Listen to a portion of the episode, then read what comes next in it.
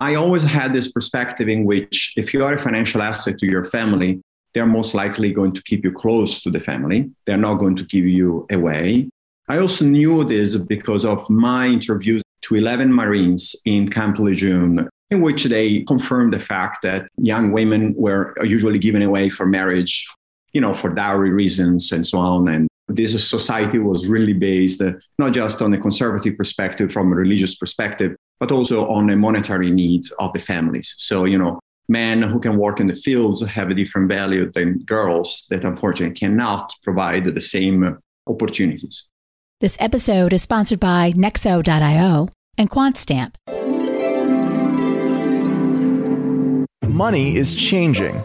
So, where do we go from here? Through high profile interviews and thought provoking analysis, join Michael Casey and Sheila Warren for the Money Reimagined podcast as they explore the connection between finance, human culture, and our increasingly digital lives. And just a reminder Coindesk is a news source and does not provide investment advice. And now, here's Michael Casey. Hello, and welcome to Money Reimagined. I'm Michael Casey. There's nothing more tiresome than authors using their media and or speaking engagements to shill their books. But for this opening monologue, I'm compelled to make an opening mention of The Age of Cryptocurrency, the book Paul Vigna and I published in 2015. Many people have told me that the story we related in the early lines of that book is what piqued their interest in it, and more broadly, in Bitcoin. It was a tale brought to me by this week's guest, Francesco Rulli, the CEO of conversational AI company Querlo and the founder of a new thing called Patronage NFT. When I met him in 2014, Francesco was sending money in Bitcoin to young women in Afghanistan who were studying computing and producing videos for the Women's Annex, a project that he and Afghan entrepreneur Roya Mahboob had founded. In explaining it to me, Francesco opened my eyes to Bitcoin's capacity to empower people by bypassing intermediaries. He explained how, in Afghanistan, it was rare for women to have bank accounts of their own, and that their access to funds sent through the banking system was almost always intermediated by a male family member, such as a father or a brother. His Bitcoin solution upended that. It challenged patriarchal power. That was a very big idea. When we bring Francesco on, we can talk a bit about what happened to that project and his thoughts on the current situation in Afghanistan. But I need to tell you that we've had to pivot today because until a few hours ago, he was going to be joined by Roya, the entrepreneur with whom he worked back then and who is, in her own right, a significant figure in the advancement of Afghan women. You might have heard the story of the Afghan girls' robotics team's spectacular success and the challenges they faced when Kabul fell back into the hands of the Taliban last year. That's all part of Roya's amazing story. Unfortunately, we've just learned that she has had a skiing accident and cannot make it. So, beyond the most important point of wishing Roya the best in her convalescence, we had to quickly decide to shift focus today. We'll wait until Roya is fit enough to join us again for a deeper dive into Afghanistan and the role crypto can play in addressing the challenges women face there now that the Taliban are back in power. And instead, we're going to turn this into a special OG edition of Money Reimagined because Francesco's eight year journey from being an early Bitcoin visionary to his interests now in NFTs, culture, and education is in itself a fascinating one. Before we bring him on, let's do as we always do and say hello to Sheila, my co host. Hello, Sheila. Hey, Michael. So I don't know. It tires me saying this every week, but I gotta say it again. It's like it feels like this is yet another one that's reminded me that crypto time moves faster than other time. I mean, this incredible story of the 3.6 billion dollars worth of Bitcoin that this New York Razadal or whatever is, yep. the rapping woman uh, with her role in this, and then the price of Bitcoin suddenly like, oh, what was all that? With we last week we were in the doldrums of a crypto winter, and now apparently we're not anymore. So yeah, there's Chronos time, Kairos time, and crypto time, right? Like that's it's a brand new animal. I can't even get my head around it. You know, I was joking with a friend of ours that there's no way anyone can keep up with everything going on. And the cast of characters, there's just ever new characters that join. I mean, we didn't know about these two until right. this rapper and the other right until this week. Uh, but there's just this ever, ever entertaining, I think, cast of characters that are that are coming through. Uh, which is not to say that you know the media is focusing on what I think are the right things necessarily. There are a lot of other things that happen in this space that I think were equally exciting this week. They just don't get the kind of press that you know the sort of comedy of this video or, or these meme generating moments kind of obtains. But yeah, two big hearings in the Congress on the topics here and move some things forward there, which I think is really powerful. Good. You're already getting and, to work, I see. Exactly, exactly. So just just as usual, just a, a tremendous amount going on. But I, am very eager to bring in our guest and to kind of link this to you know the history of what's come this past for a decade. I think Francesco will be a look at these arriving casts of characters. It's, it's a very different set of participants back in the days when we first met. So let's bring him in. Hello, Francesco. Hello. Thank you for having me today. You're most welcome, my friend. Right. So people should gather. We he and I go way back. Francesco was a formative figure in my uh, discovery of Bitcoin and the stories that he told me about that project were just amazing. This is now morphed into, as I said in the monologue, an OG edition. On that basis, what I'd like you to do, Francesco, is just tell us a little bit about your journey into this space. Like what brought you here how, in, into, into crypto, obviously, what the origins of the women's annex were, and then we can get into talking a little bit about that. Okay, so my journey in technology started back in 2004 after an interesting conversation with my former business partner, John Malkovich, the actor, when we had a fashion company together. We're in Milan, and he inspired me to start Film Annex, an online film distribution platform, who basically does what YouTube or Netflix do today. At that time, actually back in 2004, YouTube didn't even exist. So we launched this platform in 2005 very successfully, reaching over 40 million uniques per month in the matter of uh, a year and a half, two years. It was back in 2010 11 that NATO, the uh, North Atlantic Treaty Organization, contacted us to distribute their content about their peacekeeping efforts. At first, I thought it was a spam. In reality, it was uh, this lady called Zornitska who was based out in Brussels and offered us over 2,000 videos. So one day I noticed this video about a businesswoman in Herat, and there was a video about Roya Mahboob's uh, office. Along with her, there was her sister, Elaha Mahboob, and uh, Fereshteh Forough, which then they will become uh, three important uh, representatives for their country based on what they did in the years to come. So I approached Roya took me like a month and a half to figure out how to get in touch with her. And then we started uh, building classrooms in schools in Afghanistan. We, we started uh, obviously with high schools because we wanted to get the young students, the female students, uh, early enough so that uh, they would actually build a financial skill that would actually allow them to be financially self efficient and not be given away for marriage at the age of 13 years old, basically.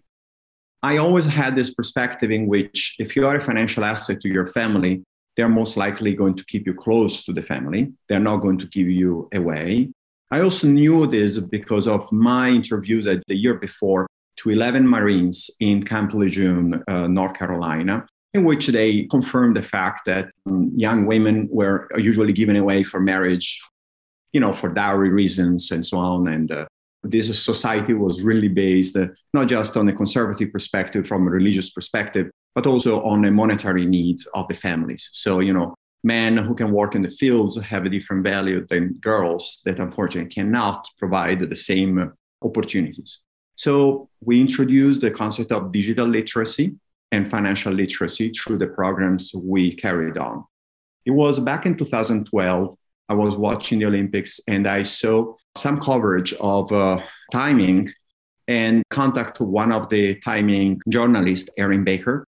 Coincidentally, she was married to an Afghan man and she was spending her vacations in Italy and uh, she was fascinated by what we were doing. So it was a few months later, we received the notification that Roya was uh, going to be included in the Time 100 2013. And that was March 2013, and the Roya came to New York to be part of the big event that they usually carry on. That time was in Columbus Circle. That was right at the time that she spent a couple of weeks and we went to meet various interesting people. And one of them was Fred Wilson, the venture capitalist.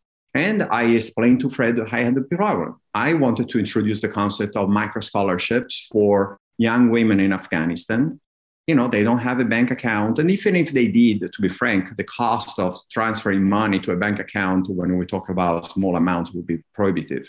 So that's how we decided to find solutions. Paypal was not available. And fred wilson said look into this bitcoin thing. So it was just a couple of months later, we started uh, implementing Bitcoin payments. And that's how we started in 2013, paying uh, students for their achievements in uh, micro payments or, let's say, scholarship in Bitcoin. And that's how the whole thing started. Nexo is a trusted and easy to use crypto platform where you can buy cryptocurrencies at the touch of a button and start earning up to 18% annual interest that is paid out daily. They support all of the major assets on the market and even allow you to swap one asset for another or borrow cash against your crypto without selling it. Nearly 3 million people in over 200 countries trust Nexo with their digital assets. So whether you're just getting started or you're a seasoned pro, get the most of your crypto today with Nexo at nexo.io.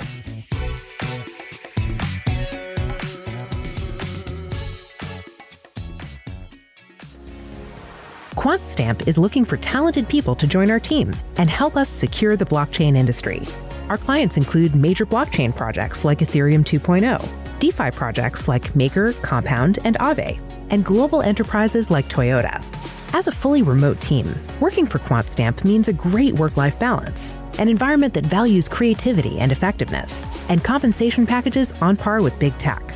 Come work for the leading blockchain security company Learn more at quantstamp.com slash careers. Just explain a little bit about the mechanics of it. So they had their own Bitcoin addresses. You were sending money to them, but then you also did you know like you created a marketplace for them so they could purchase things. Yeah. So the concept of showing the names and the locations of the beneficiaries was not a good idea. Malala was a proof of that, right? And to be mm. frank with you, a little controversially, I always felt that BBC or whatever platforms were publishing her blogs should have rewarded her financially. You know, that's my personal perspective. Making a person a target because he or she's voicing certain opinions is not a good idea. So mm. Bitcoin or other forms of cryptocurrency that came later on, they were the ideal solution because they maintain a complete anonymity. So what we did, we switched from uh, Annex into Bitlanders and then eventually Women's Annex as a platform where people could acquire their own nickname and be represented by avatars. You know, in line with what's happening now in the NFT world with uh, Bored Apes, uh, Yacht Club, and so on. But at that time, we didn't introduce the concept of NFTs. We looked at those uh, avatars as a way to maintain anonymity and allow the students and other participants at that point, and based on their quality and the reach of the content, we would reward them and also the achievements in the classrooms, we would reward them with Bitcoin. This was the thing. Then uh, I can talk about the Bit license. Oh yeah, that was that. that so yeah, this is all moving along, and you suddenly had to stop. Yeah. So what happened? For whatever reasons, New York State announced the Bit license, in which it was putting as as New York State residents and company based here in a very awkward position because uh, the requirements of KYC or debit license didn't really allow us to proceed forward.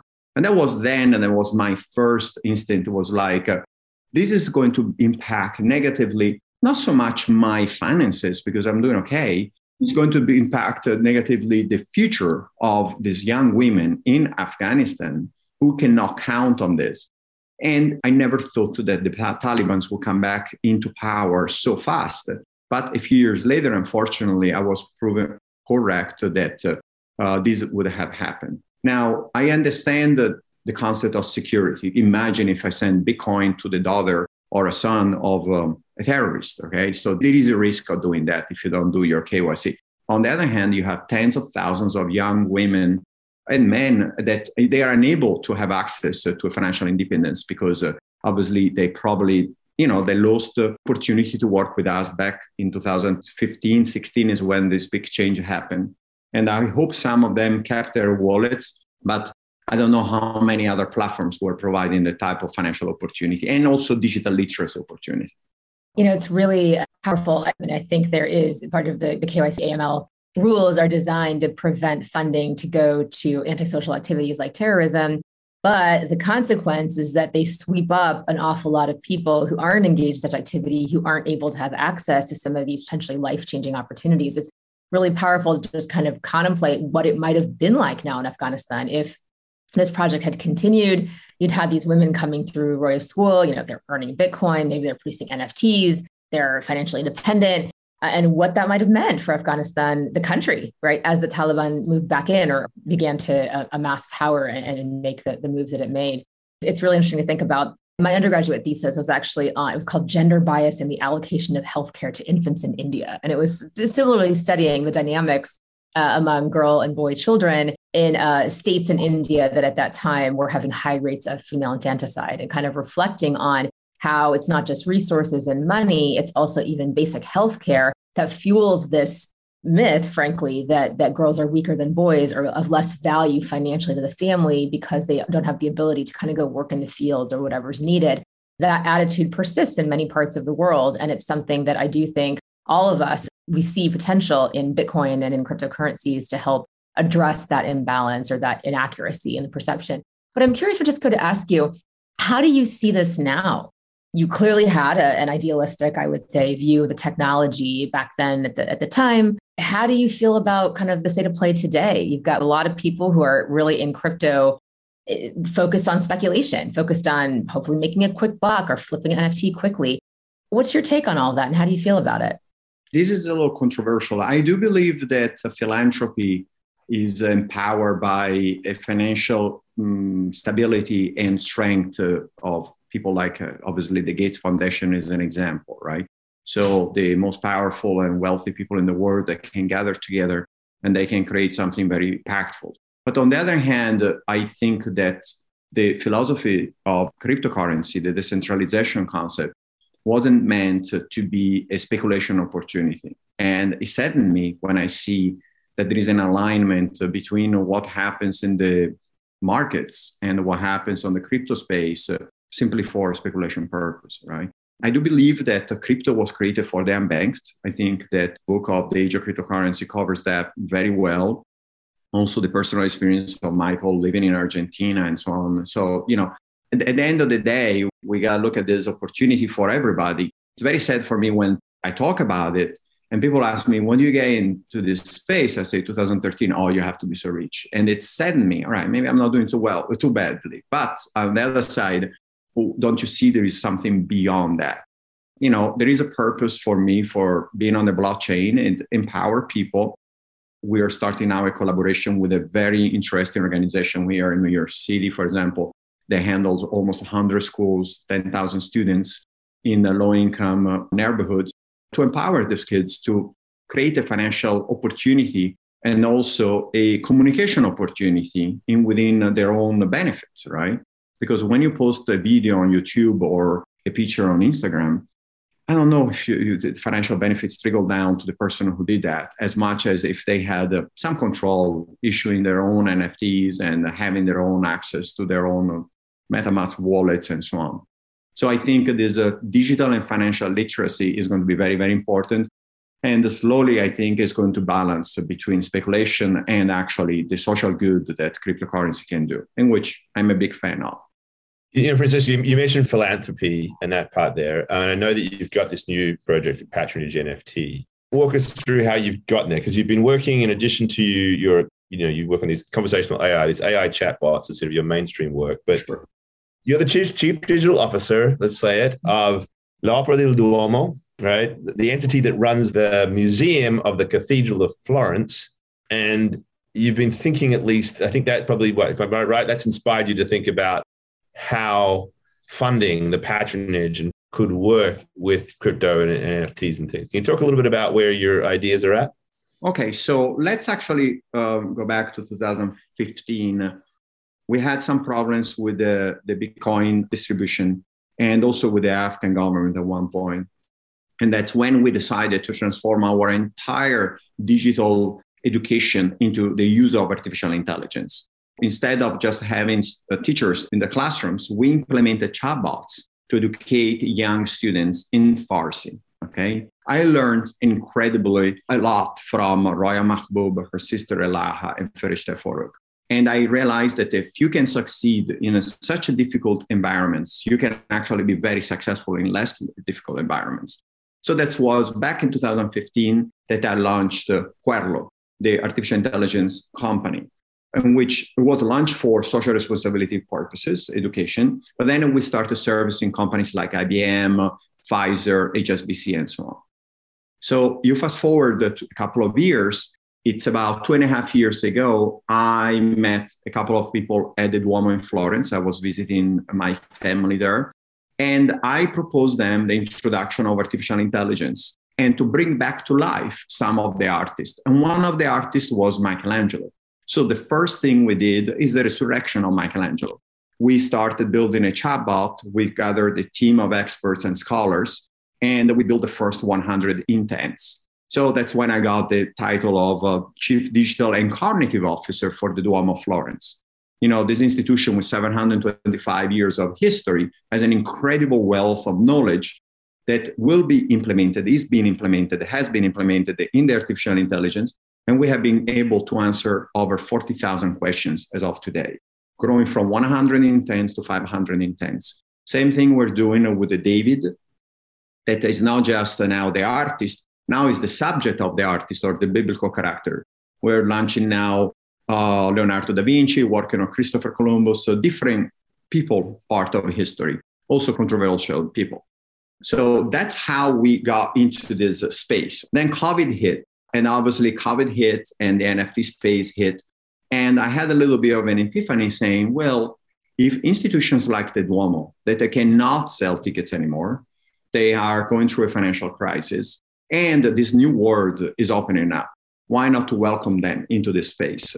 So what you see behind me here is what we call the universe of Michelangelo. So in the middle here, we have a symbolic Michelangelo is Nicodemus, but is actually his self-portrait, in which is what he carved just before his death as uh, the statue of the Pietà that we have in uh, Florence. And all the other people that you see around are the patrons of the arts that supported Michelangelo back in the day in which he was working to achieve what he achieved. So for me now, the blockchain is also an opportunity to issue non-fungible tokens for patronage purpose. So we go back to the purpose before you issue, let's say, the token or the NFT, whatever it is, and then build the new layers around of those new patterns of the arts or education or even medical research, because the same concept applies, so that you can actually measure your impact. Visually, you can see how far you are from the center of those universe. In the middle of this could be, for example, I don't know, the Stanford University uh, Department of Clinical Anatomy. So if I want to contribute to that organization, why not give support, but also see what is the universe of that space, all right? That's what we have been working on is uh, to help institutions, museums, and also educational institutions to gain the space of NFTs for a patronage purpose. So we're not selling a, an NFT for the purpose of speculation, in which it can happen. So you can buy an NFT for 10 and sell it for 20. That's great. But the purpose of the 10 is to support a specific venture and then a percentage of the secondary market so that uh, that patronage continues forever and supports the organization, an annuity or a form of endowment, let's say. So that's where we are today. This is really interesting, right? Because when we think about NFTs, there's always this equation with kind of luxury goods and this idea that you have, you know, your status or your bragging rights or some ability to kind of say, uh, I have this thing and whatever it might be. And, you know, and the implication being, and you're not.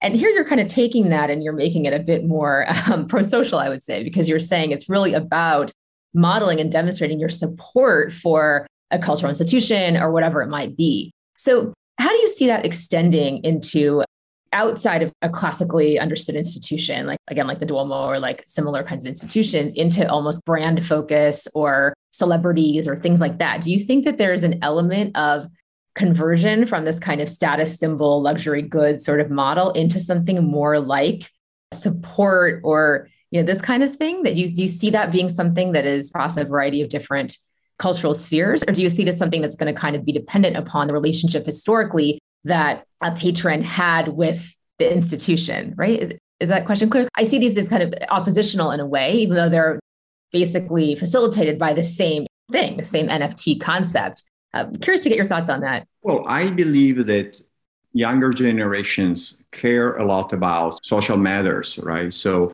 there is an understanding that uh, the failure of Afghanistan, for example, has will impact everybody's life, right? So if you're successful in your personal life from a financial perspective, or you're successful in your gaming life, or you're successful in your metaverse life, and you display on a screen just like the one behind me your beautiful NFT because you were able to acquire that half a million dollar avatar of something that proves your your status. I think we can add a layer of patronage to this so that we give a purpose to the money or to the tokens or the points that are associated to that transaction. Okay. So I don't think humans are born to count money in the bank. They're born to have a, a cause to pursue, right? Maybe it's a, your personal education, the education of your children, to bring peace to your country or flourish business in your region. I think that comes before. I don't. I don't imagine. I don't think that uh, someone is a little baby and say, I, I want to be a rich guy. I mean, some people say that, but mature brains, they look at the purpose, right? What's your purpose every day? Mm-hmm. If it's simply making money, then why not selling drugs, right? So the, the bottom line is there is a purpose. And I think that the blockchain, cryptocurrencies, have a fantastic purpose. It's the intrinsic opportunity to bank the unbanked and which is the number one priority for everybody who is in the banked side, right? So you're in a place where your banks give you a fantastic service. You got to make sure that this opportunity is spread into those countries and regions where it's not. So we, we had Kevin Roose, the New York Times columnist, uh, on our podcast a couple of weeks ago, Francesco. And we talked about NFTs and what they mean to people. And he was talking about like the just, it's this showing off thing, right? It's partly that is all it is. But we talked a little bit about how that's actually a huge part of the economy generally. That really so much of what our expenditure is on things that, whether we like it or not, we can sort of try to argue that we're very utilitarian. I only wear shirts for shirts purposes. This is all practical. But no, we think about the way we look. Therefore, we think about how what we're signaling, right? And I think this is where this NFT concept is inherently there. Like I am the owner of the authenticated first version. So I don't control the actual media but I at least can say to you, I can brag to you, I'm it. So this signaling aspect of it, right?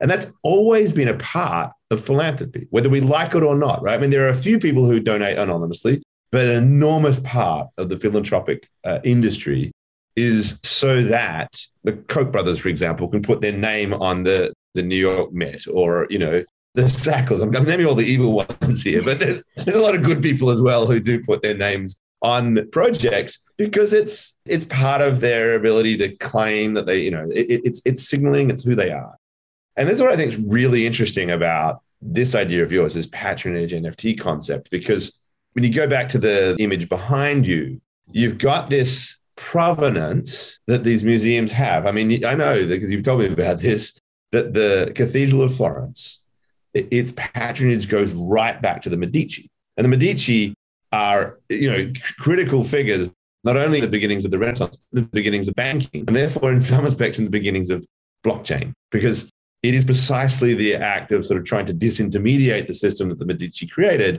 that makes this thing uh, so powerful so the idea that we could tie a contemporary nft now with its immutable uh, stake in a blockchain to this other pre-blockchain history and now it contains within it my place in that universe as you're describing it, that picture there.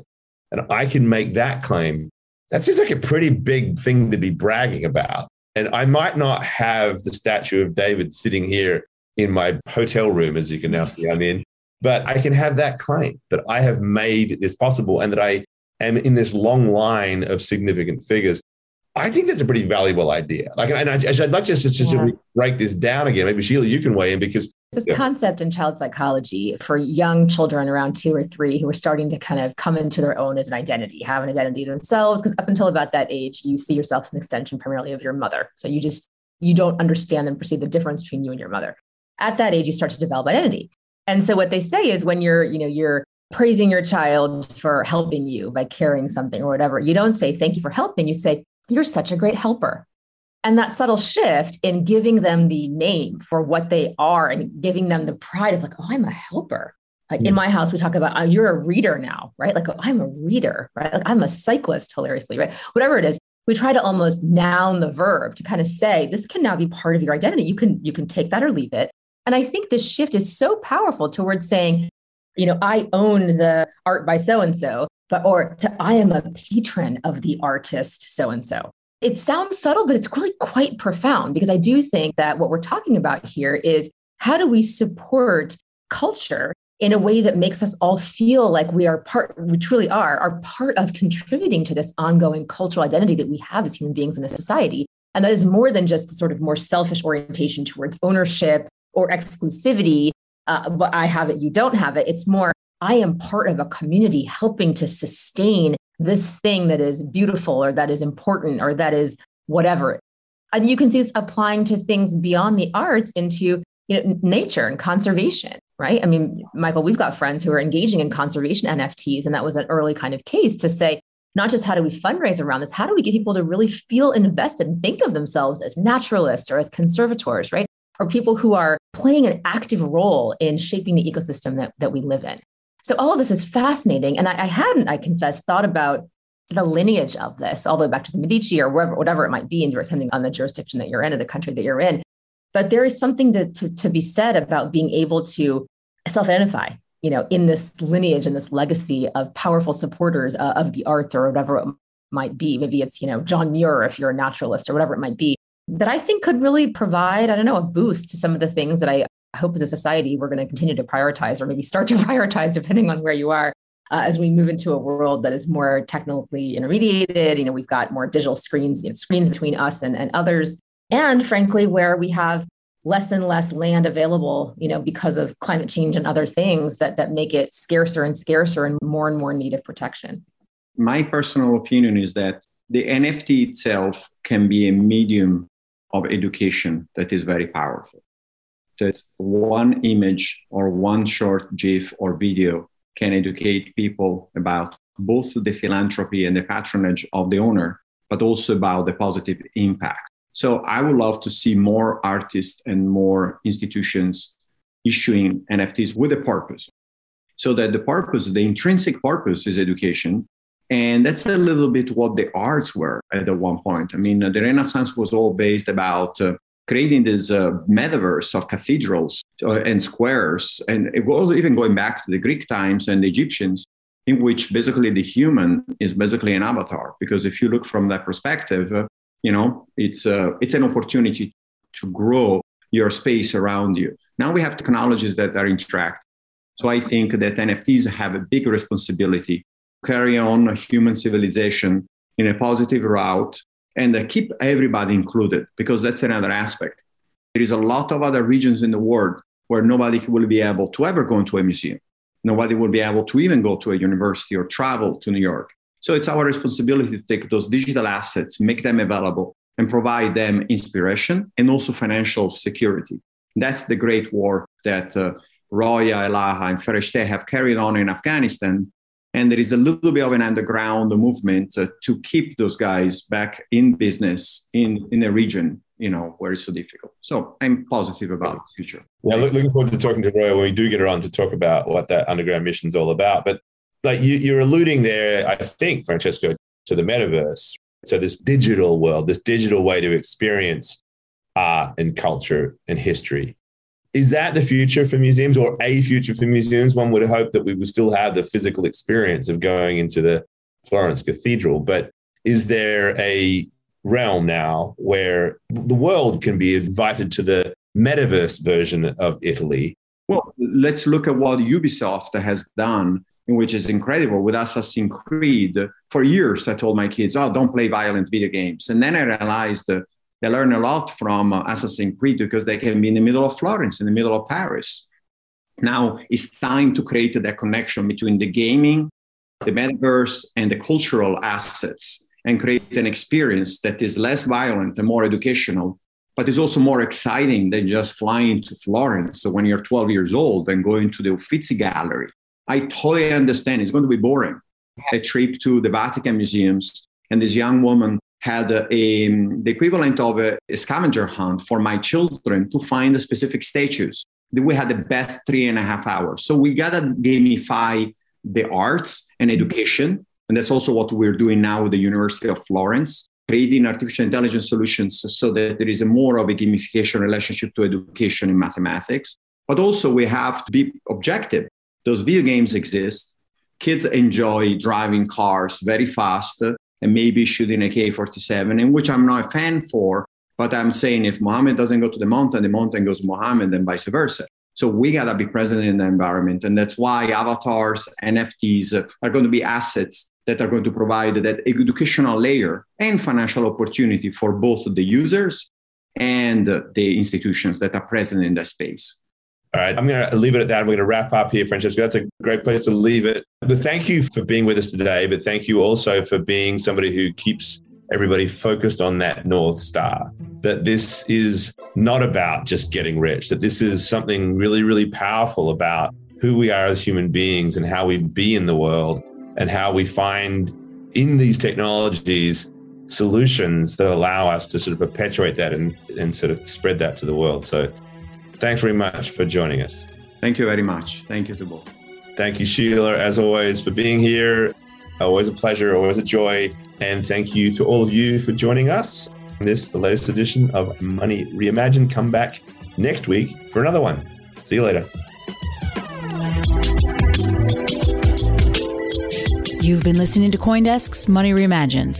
This episode featured Sheila Warren, Michael J. Casey, and guest Francesco Rulli. Our theme song is Shepherd, and this episode was produced and edited by Michelle Mousseau, with additional production support from Eleanor Pahl and announcements by Adam B. Levine. Have any questions or comments? Please send us an email at podcast at Coindesk.com or leave us a review on your favorite podcast player. And from all of us at Coindesk and the Money Reimagined team, thanks for listening.